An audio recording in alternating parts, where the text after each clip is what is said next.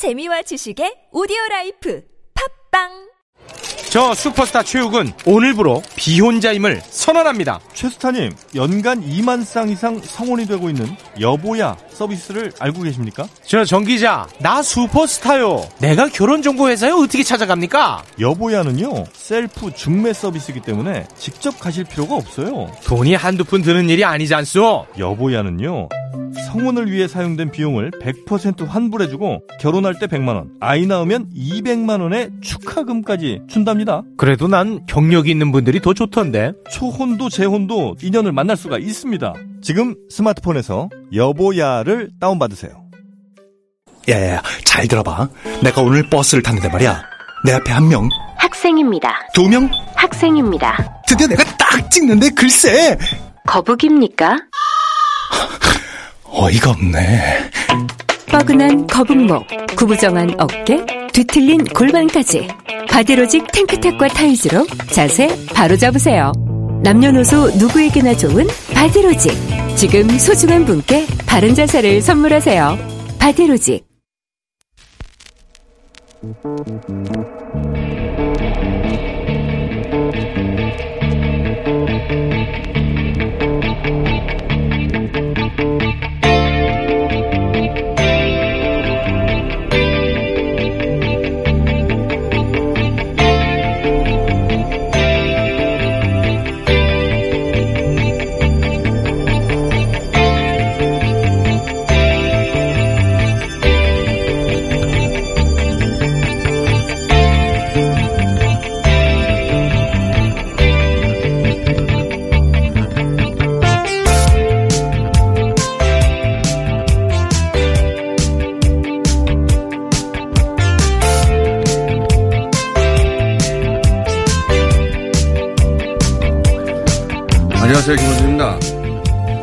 연방정부는 락다운을 4월 말에 해제했습니다. 경제 추락을 더 방치하면 재선이 어렵겠다는 트럼프 캠프의 판단이겠죠. 특히 경합지, 소위 스윙 스테이트에서 승리가 절실한 트럼프 진영은 2주 전부터 긴박하게 움직입니다. 그첫 작품이 기관총을 든 극우단체들의 미시간주 의사당 점거, 백인 우월주의를 표방하는 현대판 KKK 단인 이들 극우 단체들은 우리 태극기 부대와 매우 유사합니다.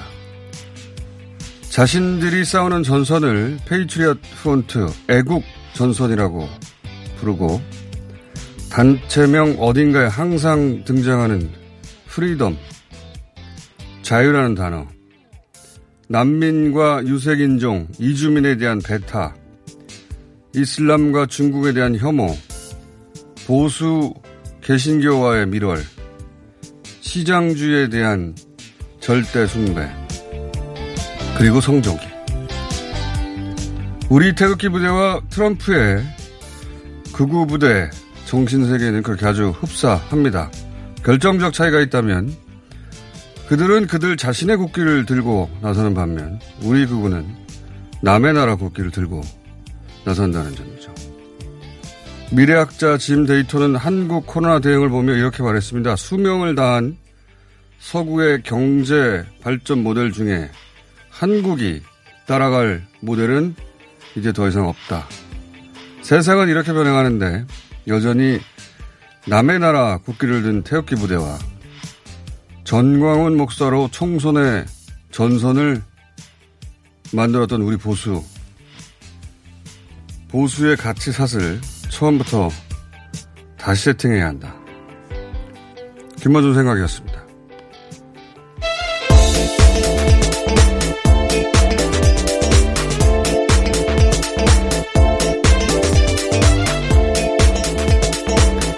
TBS의 유밀입니다.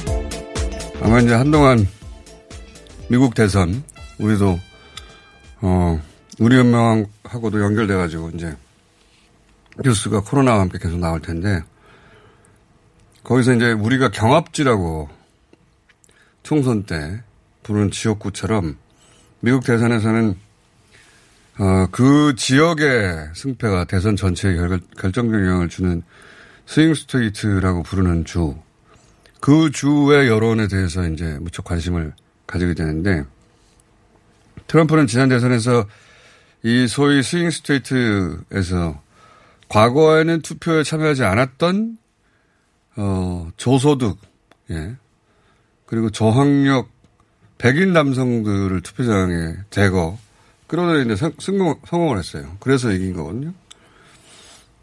그런데 이제 이곳 중에 미시간, 위스콘신, 펜실베니아 이런 어, 스윙 스테이트에서 지난 미국의 지방선거에서 민주당 주지사가 당선이 됐습니다. 미국은 주지사 권한이 굉장히 커요. 예. 어, 그리고 이들이 이번 코로나 사태에서 굉장히 강력한 봉쇄 정책을 다들 펴는데 그러자 당연하게도 경제가 어렵지 않겠습니까? 그, 그 중에서도 이제 미시간주를 트럼프 대통령이 타겟을 한 것은 그 미시간주의 위트머 주지사 여성인데 젊은 그 주지사와 트럼프 사이가 아주 안 좋아요.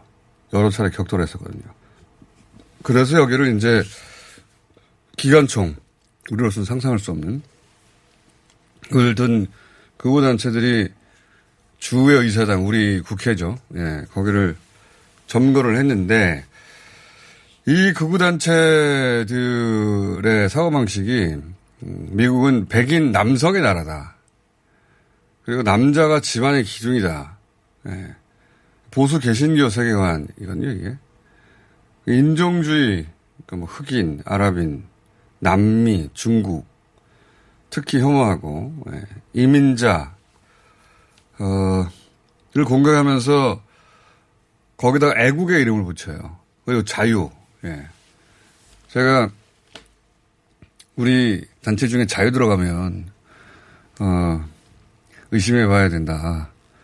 말씀드렸는데 이 애국 자유 이 단어들이 다 태극기 부대가 매일매일 쓰는 단어들이거든요. 예. 우리 태극기 부대 어, 사고 방식이 여기서 수입됐다. 라고 보시면 되고. 근데 이제 그들은 그들 국기를 흔들고, 일본 그우도 일장기를 흔드는 거죠. 그거라는 게 자국 중심, 극단적인 자국 중심주의가 출발인데, 남의 나라 국기를 흔드는 그건 없어요. 예. 몇 번 말씀드렸지만. 그런데 이런 태극기 부대하고 정광원 목사의 결합은, 어, 미국 걸 베꼈다. 전략은. 그리고 용어는 일본 꼴 베끼는 겁니다. 우리 그가 지난 총선에서 보수가 절, 구사했던 전략을 다시 되짚어 보면 예를 들어서 우한 바이러스 미래통합당에서 줄기차게 밀었던 용어죠. 처음부터 실패했지만 조선일보는 아직도 우한 코로나라고 해요. 예. 어, 이 코로나 전 세계적인 상황에서 이걸 중국에서 왔다고 특히 강조하는 한 게 이제 트럼프, 예. 어, 진영이고, 그리고 이 우한 코로나라는 용어를 쓴 건 일본 극우 하고 미래통합당밖에 없었어요. 그래서 제가 전략은 미국에서 베끼고 용어는 일본에서 베꼈다고 하는 겁니다. 이게 통하는 시대 더 이상 아니다. 그 얘기를 드리고 싶었고요. 앞으로 이런 뉴스 계속 나올 거거든요. 예, 미국 관련해서도. 자, 어, 전 세계 코로나 상황 어떻습니까? 그래서? 네, 계속해서 확진자가 늘어나고 있습니다. 미국도 계속해서 2만 명대가 추가로 확진자가 발생하고 있고요. 뭐 러시아도 만 명대 이상 나오고 있습니다. 어, 일본 같은 경우는 확진자가 계속 좀 줄고 있는 상황인데요. 100명대로 이번 주 계속 좀 나오고 있습니다. 연휴에 검사를 안 해서 그래요. 네. 네. 그것도 그렇고, 어, 검사량을 줄여서 확진자를 다시 줄이려고 하는가? 라는 생각이 든다고 어제 말씀드렸는데, 왜냐면, 하 어, 계속해서 코너에 몰리니까 아베 총리가 그 비상사태 연장하면서 네. 그런 말 했거든요. 안정기로 접어들고 있다. 말도 안 되는 소리죠. 숫자가 드디어 안정기로 접어들고 있다면서. 이미 일본은 피크를 친 것처럼, 예. 거짓말이죠. 네. 누구나 알 수 있는 거짓, 일본만 특이한 그래프라고 말씀드렸는데, 여전히 그 그래프 양상을 보여주고 있거든요. 근데 여기서 검사량을 늘리는 게 아니라 오히려 검사량을 줄여서 사태를 해결한 것처럼 하려고 하지 않을까? 그런 생각도 듭니다.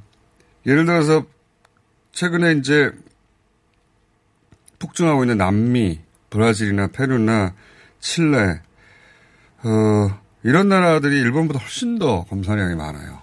예. 일본은 사계를 치고 시작했는데 지금도 사계를 치고 있는 겁니다. 말이 안 되는 거고.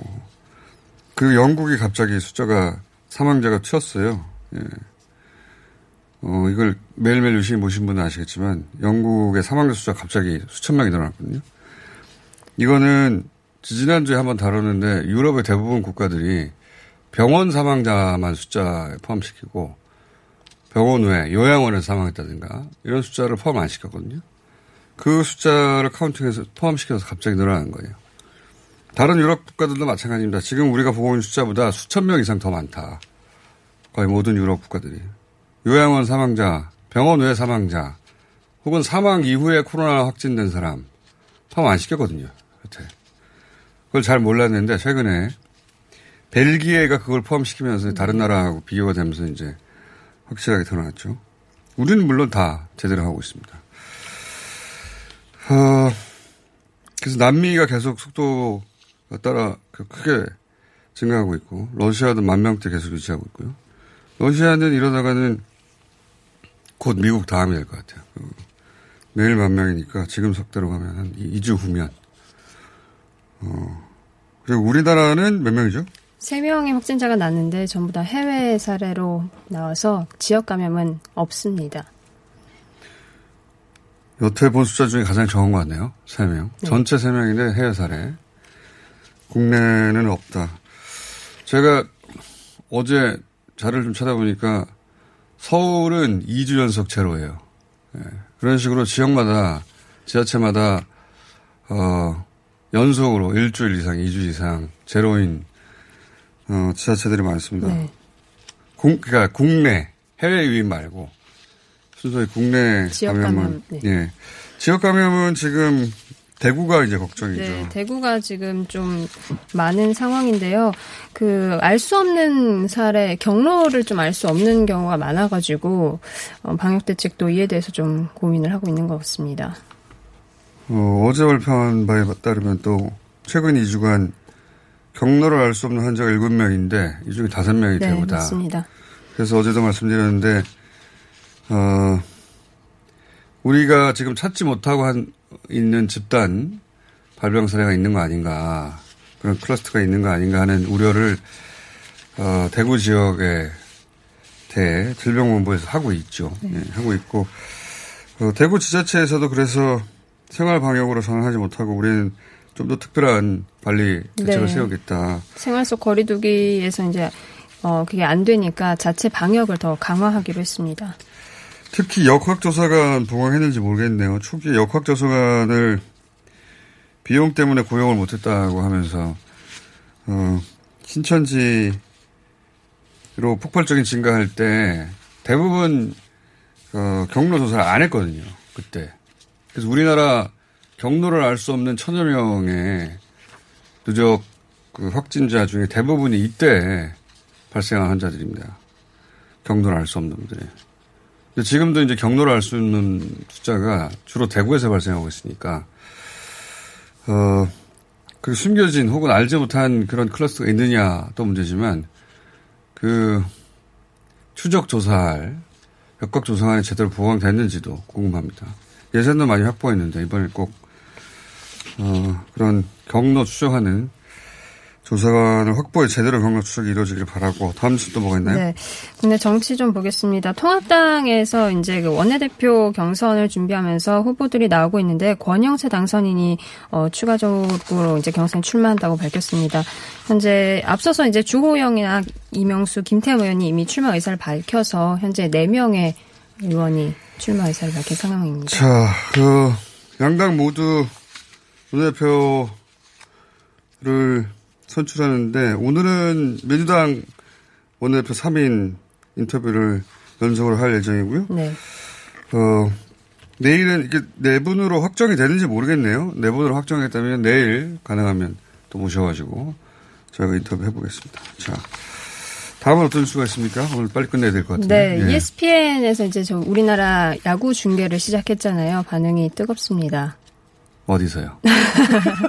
미국에서 이제 반응이 뜨겁고 중계를 하는 데 있어서도 굉장히 반응이 폭발적이었고 특히나 뭐 우리 선수들이 이제 방역 체계를 다 갖추고 이제 경기를 하는 모습에 좀 집중을 하는 모습이었습니다. 뭐 야구는 누가 뭐래도 이제 미국의 스포츠인데 예. 우리도 즐기고 있고 일본도 즐기고 있는데 미국, 일본 모두 지금 리그를 열 수 없으니까 예. 미국 ESPN에서 어 우리 프로야구 중계권을 샀다는 거 아닙니까? 이런 날이 오네요. 예. 그러면서 저도 그 영상을 어제 잠깐 봤는데 재밌는 것은 어, 미국의 중계진들도 각자 자기 집에서 자기 집에서 예, 자기 집에서 중계를. 어, 웹캠을 이용해서 중계를 하더라고요. 그러면서 제가 그 든 생각은 뭐냐면 어, 이전에는 상상할 수 없던 일이잖아요, 이게. 예. 다른 나라, 그러니까 미국 그 야구의 본국인 미국에서 우리나라 프로 야구를 굳이 중계권을 사서 네. 미국 국민들을 상대로 생중계 그것도 하면서 해설자들이 인터넷으로 해설을 한다, 미국 해설자들이.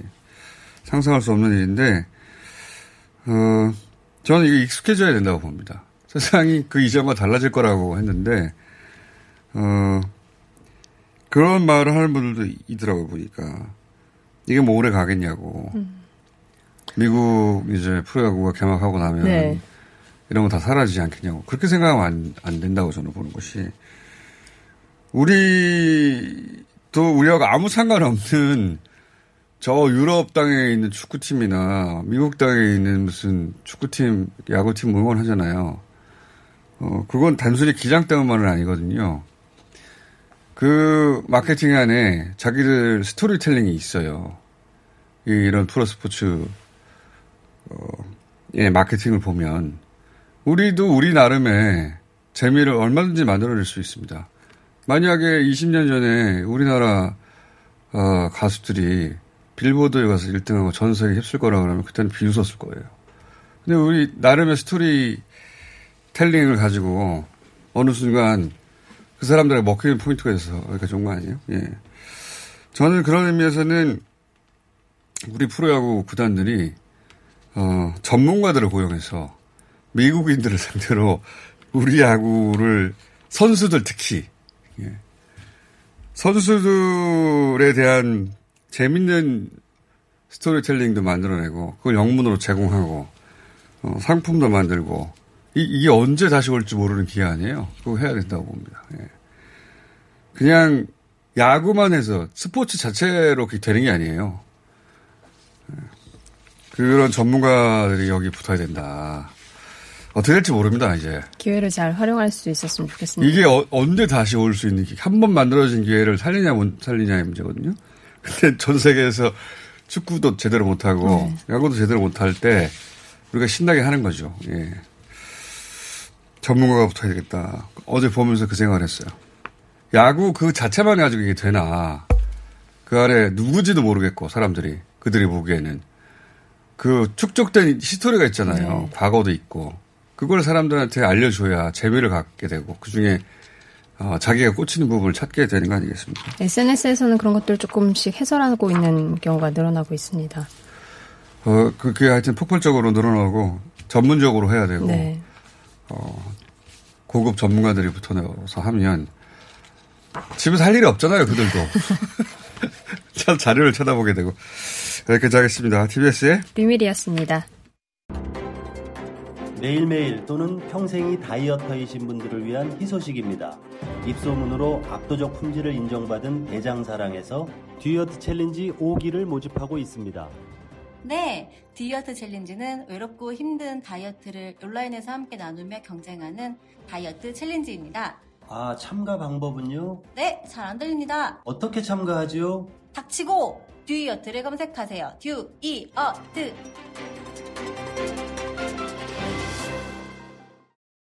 박지희 씨, 코업이 또 완판됐네?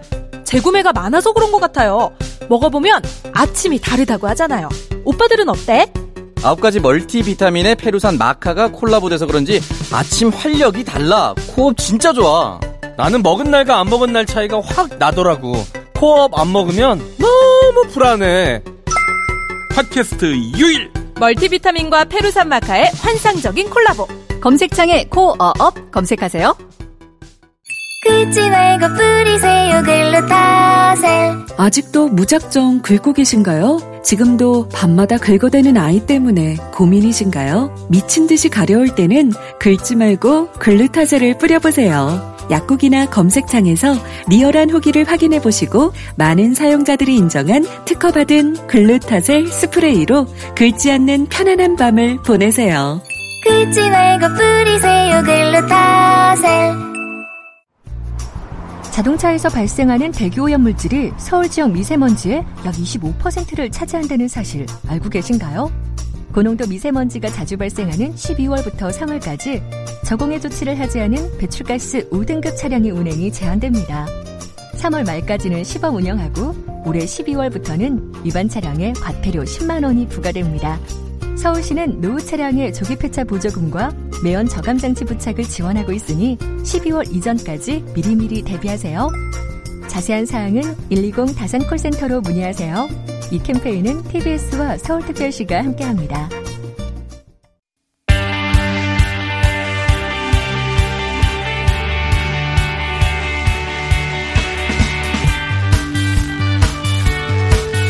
지난 월요일부터 전 국민을 대상으로 한 긴급 재난지원금이 지급되기 시작했습니다. 자, 우리 경제에 어떤 영향을 미칠지 송장 가정조사, 경제가정조사죠 참. 모든 분야의 가정조사는 아닙니다. 최백은 교수님 나오셨습니다. 안녕하세요. 네, 안녕하세요. 예. 자, 어, 긴급 재난지원금에 대해서 이제 당연히 전 국민 지급해야 된다라고 말씀해 오셨는데 반대하는 측의 이제 논리는 일관되게 어, 재정에 부담이 된다. 재정 건전성이 네. 위험해진다. 40% 부채 비율을 유지하고 있는데 이게 무너진다. 뭐 이런 거 아니겠습니까? 네. 예. 거기에 대해서 몇 번 말씀하셨는데 이제 어, 지급하기 시작했으니까 네. 그리고 다른 나라와 비교 상황 그리고 또 최근에 그런 뉴스 많이 나오더라고요. 코로나 어 에도 불구하고 혹은 때문에 어, 우리가 경제 성장률 세계 1위다. 그것도 한번 해설해 주시고. 자, 재정 건전성부터 시작해 볼까요? 예. 그 이번에 이제 긴급재난 지원금으로 어한 2,200만 가구 대상으로 예. 소요되는 예산이 그러니까 뭐 기부하지 않는 거를 전제로 했을 때요. 전액 다 나간다고 예. 했을 때. 한 14조 3천억 원입니다. 14조. 예. 네, 14조 3천억 원. 요게 그 어느 정도 우리나라 GDP 대비해서 어느 정도 규모냐면요. 요게 한 0, 0.75%에 불과합니다. 0.75. 1%도 안 돼요. 어. 네. 그리고 이제 이번 같은 경우는 더군다나 이제 적자 국채는 예, 적자 국채가 한 3, 3조 4천억 원 정도만. 3조. 그러니까 다 했을 때. 예. 재정, 재정 건전성에 영향을 미치는 것은 이 적자 국채 부분이죠. 네. 예, 나머지 이제 뭐 세출 조정이라든가 뭐 이런 식으로 이제 했기 때문에. 네. 근데 요 적자 국채 발행 규모는 0.18%에 어, 불과해요. 음. 예? 그러니까 우리나라 재정 어, 이 건전성에 국가 부채 비율에 크게 영향을 안 미치는 정도죠. 네. 그래서 지금 뭐냐면은 어이 이번에 이제 그러니까 한 14조 3천억 원이라는 이 숫자 수치가요. 어, 뭐 우연의 일치라기보다도 이번에 4월 달에 수출의 감소가 네. 한 120억 달러 정도 있었었는데요. 네. 그게 이제 원화로 환산을 하게 되면은 한 14조 6천억 원 정도 돼요. 아, 그렇군요. 예. 그러니까 그 수출 감소 부분을 내수로 그러니까 어쨌든 간에 좀, 어, 메꾸려면은 저는 그 이 14조 3천억 원 정도를 5월 달부터 지금 지급하기 시작했잖아요. 네. 나머지 한 저는 올 1년까지는 좀 예상을 해야 된다. 네. 한 7개월 정도 만약에 이런 식으로 계속 매달 공, 지급한다고 할때 네. 우리나라 어, 국가 부채에 부담 주는 게 전액을 적자 국채로 발행한다 하더라도요. 하더라도 GDP 대비 한 5%뿐이 안 돼요. 그러니까 교수님 말씀은 이제 5월에 한 번 100만 원을 지급하는데 사행계하고 네. 기준 네. 1인 가구는 40만 원. 그런데 이걸 매달 지급한다 하더라도 네. 올해 말까지 어 5%밖에 안 된다. 그 그게 그 5%를 우리가 마음으로 그러지 않, 않 그러니까 우리가 그렇게 되면 한 않는다. GDP 대비 한 45% 정도까지 이렇게 44년 45%까지 올라갈 텐데 예. 지금 올해 선진 국가들이 예. 예, 국가 부채가 어느 정도 올라갈 걸로 예상을 하냐면요. 하반기에 경기 회복을 전제로 한 계산한 겁니다. 이것도요. 예. 계산했는데 얼마가 가냐면 한 20, 한 2% 정도 올라갈 걸. 22% 포인트 정도 올라갈 걸로 해요. GDP 대비요. 22%. 평균이. 예. 평균, 선진국 5%면 평균이요. 뭐 얼마 안 되는 거예요. 그러니까요. 그러면 어, 선진국하고 우리하고 지금 격차가 어쨌든 간에 우리가 절반도 안 되거든요. 네. 국가 부채 비율이요. 선진국 평균에 대비- 대비해서 더 벌어지는 거죠. 더 우리 상대적으로 나은 거죠. 그러니까 우리 뭐 한 40%한 중반 정도 올라가도 올라가도 그러니까 여전히 그러니까 세계 최고의 어쨌든 재정 건전성을 우리는 갈수 있는데 음, 여전히. 예, 그렇죠. 근데 왜 우리 관료들은 어, 이 재정 건전성, 재정 건전성 문제에 대해서 그렇게 예민합니까? 왜 그렇습니까? 어, 결국은 이제 그러니까 이 예민한 거 그 자체는 저는 맞는 방향이라고 보는데 네. 돈 관리하는 사람은 그래야 되잖아요. 보수적이고 방어적이고. 근데 지금 같은 특수한 상황에서도 그 재정 건전성이라는 기준 하나, 잣대 하나만 가지고 어 그게 무슨 우주의 원리 같은 것도 아니잖아요. 이 만류인력 그런 것도 아니지 않습니까? 상황에 따라 어, 유연하게 움직여야 될 것 같은데 왜 그거에 딱 전선을 치고 가능하면 안 움직이려고 하는가? 왜 그런 거죠? 지금 이제 그 국가 재정 예산에 대한 편성권은 기재부가 독점을 하고 있죠. 그렇죠. 예. 독점을 하고 있다 보니까는 이제 가장 막강한 기관이죠. 그렇죠. 돈을 결국은 다 배분하는 이 저기 저 조직이니까요. 야, 용돈 안전 못 쓰는 거 아닙니까? 그러니까요. 그런 점에서 이제 그러니까는 그 소위 말해서 우리가 검찰의 조직의 어떤 기득권이 있듯이 기재부도 어떤 관료 조직의 기득권이 있죠. 음. 관료 개개인들은 굉장히 뭐 성실하신 분들 훌륭하신 분들 많이 있지만은 조직의 어떤 기득권 열로가 음. 저는 있다고 봐요. 이 돈의 용처에 대한 결정은 우리가 하는 것이다. 예. 예, 그 사용의 결정은 그거는 대통령도 누구도 아니고 우리한테 있다. 이걸 다시 한번 보여주는 건가요? 말하자면 어떤 관성입니까? 어, 그렇죠. 관료적 지금, 관성? 지금 이제 기재부가 얘기하는 그러니까 우리가 이 국가 재정의 어떤 하나의 그 규모 수치가 예. 어떤 학문적인 과학적인 어떤 근거도 없고 40%라는 예, 얘기. 40%라는 것도 그런 그렇고 얘기 한 작년쯤에 하셨죠, 한번. 그렇죠. 예. 그러니까 족보도 없는 나타나는 수치란 말이에요. 족보도 없는 수치란 말이에요. 예. 근데 이제 그거를 그냥 무조건 되고 그러니까는 적으면 적을수록 좋다. 예? 아끼면 아낄수록 좋다. 이런 음. 식의 논리를 가는데 그거는 사실 그러니까 우리가 정부 정책을 입안하시는 분들이 네. 어떤 합리적인 근거를 가지고 얘기를 해야지 저는 왜 그러냐면 지금 지난번도 얘기했지만은 돈을 안 쓰게 되면요. 네. 국가 재정이 더 국가 재정 건전성이 더 나빠질 수도 있어요. 뭐 그런 말씀 예. 하셨죠. GDP가 예. 줄어들고 그렇게 되면요. 예. 그렇죠. 세금 점에- 낼 사람이 줄어드니까요. 그렇죠. 예. 그래서 이제 에, 이럴 때는 지금 그러니까 우리가 흔히 이제 뭐 대공하고 막 이렇게 비교를 하고 그러잖아요. 우리나라는 뭐 외환위기 때하고 비교를 한다면요. 외환위기 때 우리가 월별 기준으로 했을 때 최고 실업률이 몇 퍼센트였으면 8.8%가 올라갔었어요. 예. 지금 우리가 한 4.2% 정도 되는데 한 4.6% 포인트 정도 차이가 있죠. 이 그 실업자들에 대해서 실업자가 한 이게 한 100, 한 15만 명 정도 됩니다. 네. 이 차이가요. 그러니까 그러니까 외환위기 때 최고치 정도까지 실업자가 증가한다고 할 때한 네. 115만 명 정도가 더 증가할 텐데 이분들한테 최저임금을 월 최저임금씩 해가지고 이분들한테 그러니까 예를 들어서 한 7개월 공급해 주더라도요. 이게 한 14조 5천억 분이 안 돼요. 이번에 한 달 저기 긴급재난 지원금 지원해 준 것 뿐이에요. 음. 그러니까 사실 지금 일자리 방어가 최고의 지금 저걸로 돼 있잖아요. 예. 그렇죠? 일자리 방어하는데 그러니까 우리가 재정 투입하는 거 누구도 어 반대 못 하고 있는 것이고요. 우리가 올해 2020년도 예산안 중에서 일자리 예산이 어느 정도 였으냐면요. 25조 5천억 원이었었습니다. 음. 근데 그것보다 10조 원 정도 적은 규모를만 가지고도 실업자들을 그러니까 다 그러니까 사실 최저임금 정도의 그러니까 저거는 소득을 그러니까 7개월 동안 남은 1년 이 올해 말까지요. 지원해 주다 이거예요.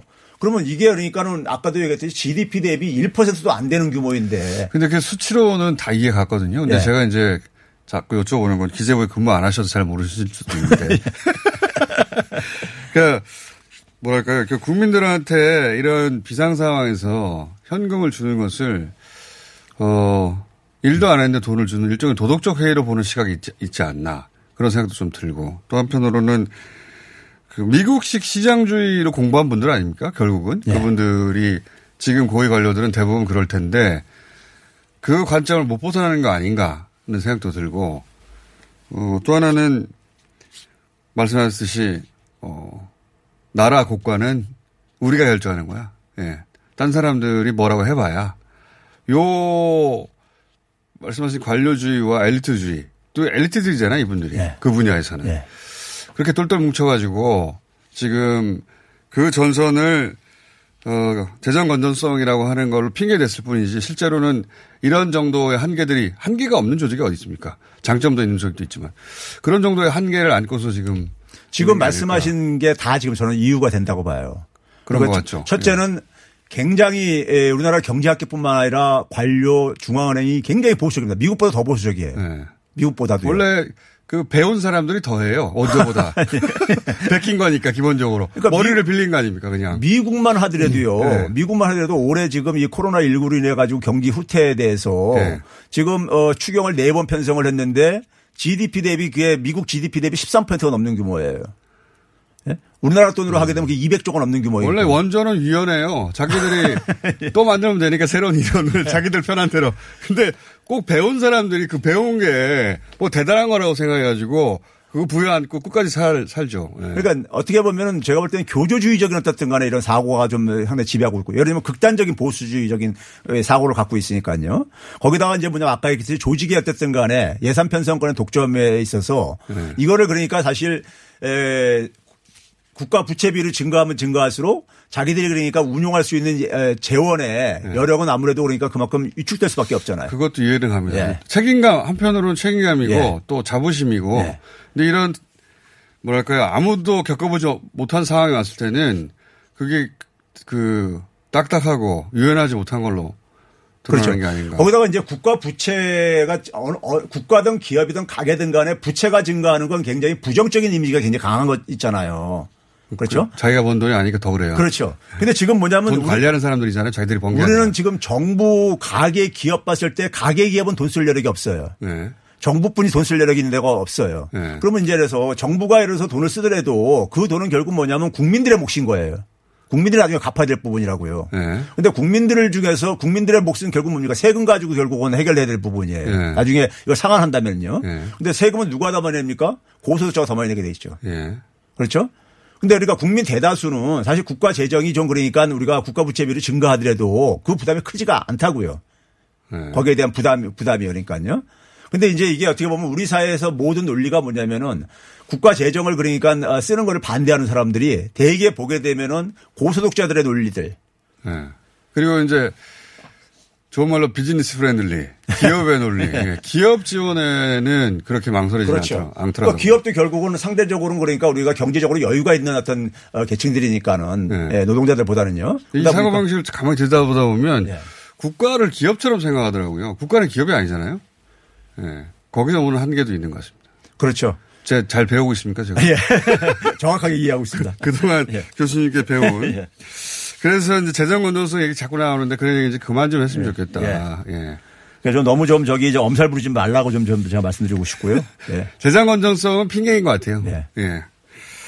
자, 왜냐하면 교수님 말씀을 듣다 보면 우리는 전 세계에서 가장 어, 이 소위 선진국 중에 그래서 꼭 선진국이라고 해야지. 선진국 중에 다른 나라도 그렇게 표현을 쓰더라고요 이미 이제. 예, 그렇죠. 예. 한국을 선진국으로 표현해서 쓰더라고요. 그 재정 건전성이 제일 좋은 거 아닙니까? 그렇죠. 일본하고 비교할 수도 없는 거 아니에요? 예, 좋아도 되게, 좋아도 너무 좋죠. 너무. 지나칠 정도로 좋죠. 과하게 좋다. 예. 알겠습니다. 그리고 저거는 어- 제가 이제 그 기재부가 왜 그러는지 궁금해가지고 그걸 여쭤보다가 시간이 많이 지나갔네요. 그 수, 수 저기 뭡니까 1위. 예. 예. 성장률 1위다. 예. 이거 찬스 아닙니까 지금? 어, 그렇죠. 이 2021, 어, 2020년 1분기 경제 성장률 세계 최고. 물론 마이너스입니다, 지금 예. 우리가. 마이너스 1.4인데 전분기 대비 성장률이 어, 미, 한국 아래로 다 있어요. 미국, 프랑스, 이탈리아, 스페인, 오스트리아, 벨기에, 유럽연합, 중국, 홍콩, 대만. 일본은 왜 없죠? 일본은 아직 에, 발표가 안 됐습니다. 안 됐어요. 1분기 걸 아직 계산을 못 하고 있는 거죠. 일본은 어떻게 전망하십니까? 어, 일본은 어 1분기가 뭐 선진국 수준 평균 수준에 갈 거라고 생각하고 저는 2분기가 굉장히 걱정스러워요. 일본 같은 경우는요.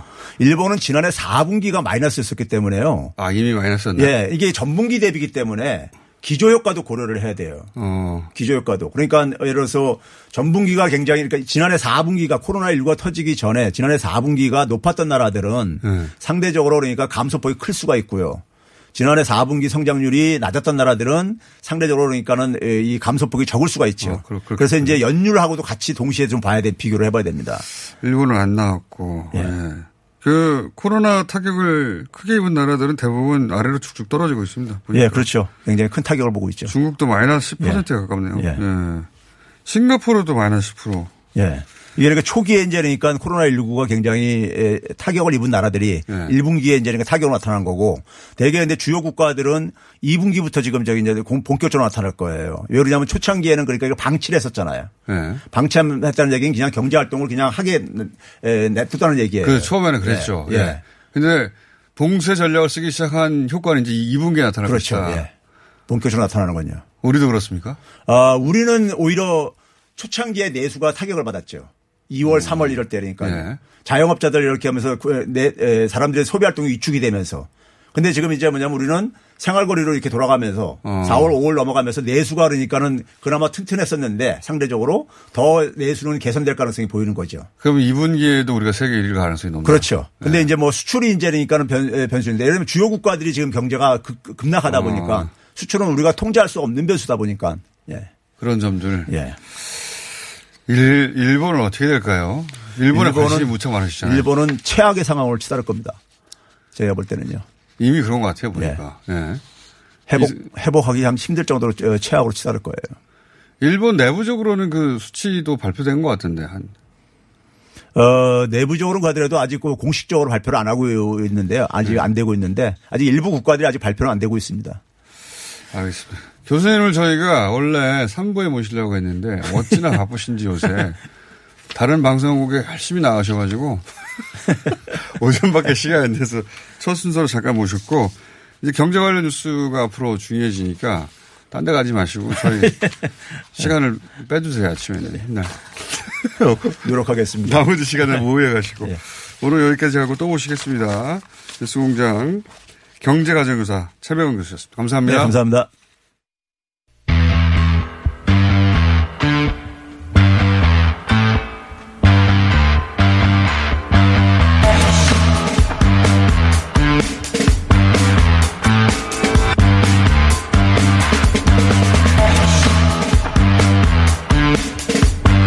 자, 더불어민주당 새 원내대표 경선이 내일로 다가왔습니다. 세 분 후보 오늘 연속으로 모시겠습니다. 첫 순서로 김태년 의원 모셨습니다. 안녕하십니까? 예, 안녕하십니까. 1년 전에 경선에 나오셨다가 요 자리에 인터뷰하고 똑 떨어지셨죠. 예. 재수생입니다. 재수생. 자, 그때도 비슷한 질문을 하긴 했었는데 이 질문으로부터 다시 시작하겠습니다.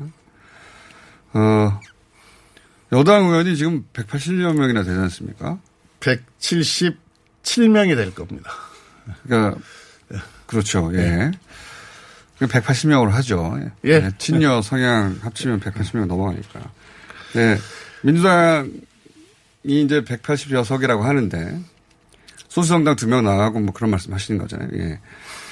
왜 하필 그 많은 의원들 중에 본인이 원내대표가 이번에 돼야 되는 겁니까? 어, 그러니까 2017년에 우리 국민들께서 정권을 교체해 주시고 문재인 정부를 만들어 주셨습니다. 2020년에 어, 방금 말씀하신 180여 석의 거대 집권당을 만들어주면서 국회 권력도 이제 교체를 해 주셨거든요. 문재인 정부와 집권당인 민주당이 이제 제대로 한번 일을 해봐라. 아, 이렇게 기회를 주신 거 아니겠습니까? 근데 이제 제가 지금까지 해왔던 어떤 일을 하면서 가져왔던 경험, 가졌던 경험, 그리고 만들어 왔던 성과가 어떤 제대로 일을 하는 이 시기에 예, 좀 맞겠다 싶어서. 어떤 경험과 성과가 본인을 나서게 하신 겁니까? 예, 그 제가 이제 영광스럽게도 우리 문재인 정부 어, 가 만들어지고 인수위가 없었지 않습니까? 예, 예. 예, 인수위 역할을 했던 어, 국정기획자문위원회에 당을 대표해서 부위원장으로 참여를 예, 해- 했지 않습니까? 그래서 국정과제를 설계를 했고 또 당의 에, 정책위 의장 한 2년 가까이 하면서 초기 이행을 주도를 했는데 그래서 지금 이 시기에 우리가 코로나 위기 극복하고 어떤 경제 위기를 극복해 가는 과정에 있어- 있어서 경제 정책을 직접 만드는 데 참여를 했고 또 이행했던 제가 아, 적합하다 이렇게 좀 판단을 했고요. 또 하나는 원내대표는 당정청을 어, 조율하는 게 매우 중요한 역할 중에 네. 하나인데 아, 제가 어, 정책위 의장 하면서 어, 당정청 조율은 뭐 가장 많이 해본 사람이고요. 당정청 조율 말씀하시니까 정책위 의장 또 말씀하시니까 어, 연달아 두 대표 세제 아래서 두 번 연임한 첫 번째 정책위 의장 아니십니까? 그렇다고 합니다. 추미애 이해찬 대표 네. 두 번 연속으로 하셨죠. 예. 그리고 지금도 경험도 말씀하셨고 그리고 문 대통령과도 가까워서 친문 인사로 고- 라고들 하고 그런데 지난번 원내대표 경선에서는 이인영 의원에게 왜 지신 겁니까? 그렇게 화려한 전력이. 선거 떨어지면 네. 이유가 아주 많습니다. 뭐 가장 가장 큰 건 제가 부족했기 때문이고요. 근데 이제 방금 말씀하셨던 대로 아, 지난번 원내대표는 이번 총선 지도부에 예. 포함되는 그런 그런 이제 지도 그렇죠. 저 원내대표를 뽑는 선거였는데 아무래도 추미애 이해찬 그 대표 체제 하에서 제가 연속으로 정책위 의장을 했기 때문에 아마 우리 의원, 의원들께서 어떤 이, 이 균형을 잡아야 된다. 아, 이런 판단을 하셨던 것 같고요. 한쪽에 다 힘을 주면 안 된다. 예, 예. 예. 그래서 결과적으로 그런데 그 판단이 틀리지 않았다 이렇게 생각합니다. 선거 결과를 볼 때. 예. 예. 잘 떨어졌다는 얘기네요. 그때. 자, 어, 세분 쭉 나오시다니까 공통 질문도 있고 또 본인한테만 있는 질문도 있는데 이 질문은 이제 에, 꼭 드려야 될 것 같습니다. 전해철 의원 당연히 친문으로 분류하는 분입니다. 어, 그렇게 친문으로 분류하는 분들이 두 분이면 그 중에 한 분만 나오셔도 되는데 굳이 따로 나오셨다는 것은 뭔가 두 분 간에 차이점이 있고 나는 그 차이점 때문에 따로 나와야 되겠다 생각하셨다는 거 아닙니까? 굳이 나, 따로 나오셨어야 했을까요? 글쎄요, 지금 친문, 우리 당에서 네. 친문 비문의 이 구분이 의미가 있는지 잘 모르겠습니다. 아, 이따가 정성호 의원님도 네. 한번 물어보십시오만은 정성호 의원님도 비, 저, 친문이라고 하실 거예요. 네. 그러니까 우리가 어, 문재인 대통령을 만들기 위해서 함께 협력해서 어, 일을 해 왔었고 또 문재인 정부 성공을 위해서 또 어깨 걸고 함- 협력해서 일을 하고 있는데 뭐 누가 지금 뭐 친문이고 비문이고 이렇게 되겠습니까? 뭐 적자 적자 경쟁, 뭐 친문의 적자 경쟁 이런 프레임은 맞지 않는 것 같고요. 어, 아까도 말씀드렸듯이 이제 아무래도 조금 차이가 있다고 한다면 네. 제가 어떤 통합의 리더십을 발휘하는데 전해철 의원은 책임- 토- 통합이 안 돼요? 아, 제가 조금 더 낫다 뭐 이런 거죠. 저의 삶의 역정이나 또 현재 당에서의 어떤 여러 그룹들과의 어, 어떤 정치적인 위치에서 봤을 때 다양한 의견 그룹과 소통이 가능하고 그래서 통합의 리더십을 발휘해서 또 안정된 그런 당의 힘을 만들어 만들고 그래서 문재인 정부의 성공을 위해서 어, 제가 더 크게 역할을 할 수 있겠다 이런 어, 판단이 있고요. 그다음에 이제 아까 말씀드렸던 저의 어떤 경험, 성과 아, 이런 음. 이런 게 아무래도 조금 더 차이가 있지 않나 싶습니다. 제가 조금 더 낫지 않나 싶습니다. 아, 전해철 의원은 통합, 전해철 의원은 통합이 안 된다는 얘기네요. 제가 전해철 의원께 다 여쭤보도록 하겠습니다. 본인만의 다른 후보들과 다르게 차별화된 공약이 있습니까? 저희가 시간이 그렇게 많지는 않아가지고 예, 예. 빨리빨리 여쭤볼게요. 예, 어, 초, 어, 초선 의원님들, 이제 재선 3선 이상의 의원님들은 이제 잘 아시니까, 네. 어, 아무래도 초선 의원님들과 관련된 공약 두 가지만 말씀을 드리면 네. 초선이 먼저다. 아, 초선이 먼저다. 상임위 배정에 있어서 초선 의원. 사람이 먼저다 백인 거 아닙니까? 패러디? 초선이 먼저다. 예, 초선이 먼저. 초선이 많죠, 이번에. 예, 많습니다. 이번에 그 투표권을 가진 초선이 한 57명. 68명. 68명이나 됩니까? 예. 예. 초선이 먼저요 하네요. 예, 예. 예. 어, 그래서 상임위 배정에 있어서 예. 어, 초선 의원님들을 더 먼저 어, 배려. 원래 다선 해서 의원들이 먼저. 하는데. 어, 왕왕 그런 일이 있었는데요. 예. 근데 이번에 그다- 초선 표를 얻기 위해서입니까? 물론 그것도 있겠지만. 공약 하나만 더 말씀드리면. 예, 일단 말씀하십시오. 예, 예. 예. 뭡니까? 그 다음 두 번째 공약은. 예, 예. 아무래도 초선 의원님들이 이제 선거 과정에서 주민들께 많은 약속들을 하셨, 하셨지 않겠습니까? 아, 그렇겠죠. 예. 그 공약을 근데 이제 초선 의원님들이 그걸 이행을 해야 되는데 어, 제 과거의 초선 때 경험으로 보면 여러 가지 어려움이 있습니다. 자신이 원하는 상임이 못 들어가죠. 예. 어, 예, 그러니까 다른 상임위 소관 부처와 또 관, 어, 예, 저 관계되는 일들은 해결하는데 아무래도 좀 어려움을 겪을 수가 있기 때문에 정책위와 함께 원내에 에, 공약 이행 어, 지원단을 만들어서 아. 어, 서- 설치해서 어, 운영을 할 생각입니다. 초선에 크게 손을 흔드시네요. 아, 재선 이상 그룹은 이미 표가 다 갈려 있습니까? 어, 그분들은 이제 후보들과 쭉 같이 의정 활동을 해왔기 아, 때문에 그래서 그분들의 예, 판단이 이미 섰을 테니까 예, 예, 예. 그분들은 크게 움직이기 힘- 힘들고 초선을 공략하겠다. 예. 초선이 먼저다 구호는 좋네요. 초선이 먼저다. 원내 대표가 되면 내가 이건 꼭 하겠다. 3분 30초밖에 안 남으셨어요. 빨리 예.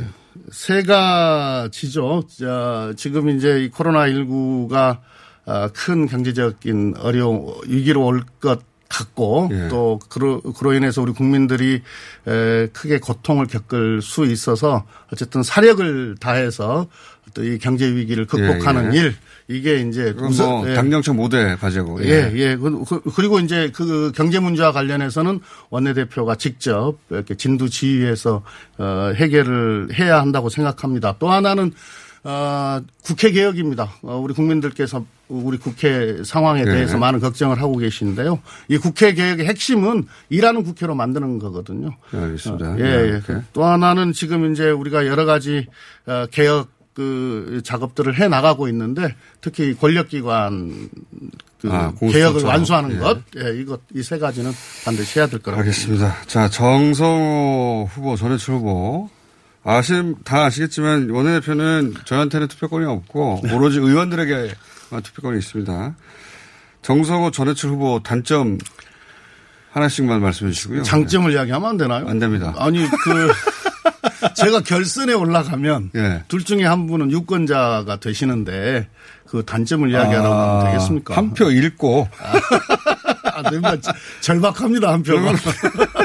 그럼 장점 하나씩 말씀해 주세요. 예, 정성호 어, 의원님은 소신이 있는 분입니다. 그래서 어, 눈치 안 보고 하고 싶은 말씀들을 다 하시는 아. 분이고요. 음, 정치적으로 보면. 그다음 전해철, 의원- 전해철 의원님은 아무래도 열정이 어, 넘치시는 분이죠. 예. 열정이요. 예. 자, 단점 말씀 안 하신다니까. 이것도 쟁점에서 여쭤보겠습니다. 최근에 언론 인터뷰를 통해서 어, 세 분이 인터뷰를 하시는 가운데 이게 갈리더라고요. 오고돈 전 부산시장이 이제 성추행 문제로 사퇴를 했지 않습니까? 거기에 내년 아마 삼성을 보고 있을 텐데 후보를 정성호 후보는 의원은 내자고 하고 그리고 의원님은 내지 예, 말- 내지 내지 말자고. 어, 거기서 내지 말자고 하고 의원님 내자고 하지 않습니까? 우선 어 1분 30초밖에 안 남았으니까 내야 하는 이유는 짧게 말씀해 주시죠. 이게 부산이라고 부산은 거대 도시 아닙니까? 큰 도시 아닙니까? 우리는 예. 집권당이 집권당이고 집권당이 이그 큰 도시의 시정을 포기하는 것이 예. 시정을 책임지는 것을 포기하는 것이 옳은 일인지에 대해서 한번 우리가 검토를 해봐야 될 음. 그러니까 거고요. 후보를 내서 그 표로 심판 받는 건 어쩔 수 없는데 후보 네. 자체를 내지 않는 것은 예. 잘못된 것이다. 예, 그럴 수 있다 이런 음. 이런 말씀이고요. 그러나 이제 어, 우리가 8월이 되면 내년 4월은 지금 많이 남았지 않습니까? 예, 1년 8월이 남았죠. 되면 새 지도부가 구성되기 때문에 네. 어떤 의원들이나 또 부산 시민들의 의견들을 종합적 종합해서 어, 결정할 수 있을 거라고 생각합니다. 지금 이제 의원님 생각은 그렇게 포기하면 안 되는 것이다. 예. 뭐 큰 격차로 치더라도 후보는 내야 된다 이런 말씀이시네요. 그건 부산 시민들이 판단하실 문제이기 때문에 예. 음, 알겠습니다.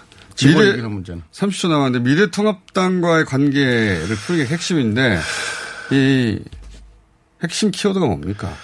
어, 야당과는 늘 협상을 해야 되잖아요. 예. 예, 제가 협상은 잘 하는데 제가 협상할 때마다 끈질김과 어떤 유연성을 가지고 협상을 해왔었습니다. 그, 그렇게. 그래도 말이 안 통하면 어떡합니까? 제일 중요한 건 제도를 만드는 거거든요. 네. 그, 저, 함께 일할 수 있는 제도를 만드는 것이 가장 우선입니다. 협상을 하되 제도를 만들어 일할 수밖에 없는 제도, 협상할 수밖에 없는 제도 이게 우선입니다. 제도를 만들어서 밀어붙인다. 자 오늘 여기까지 하고 당선되시면 다시 모시겠습니다. 예. 김태년 의원이었습니다. 예, 감사합니다.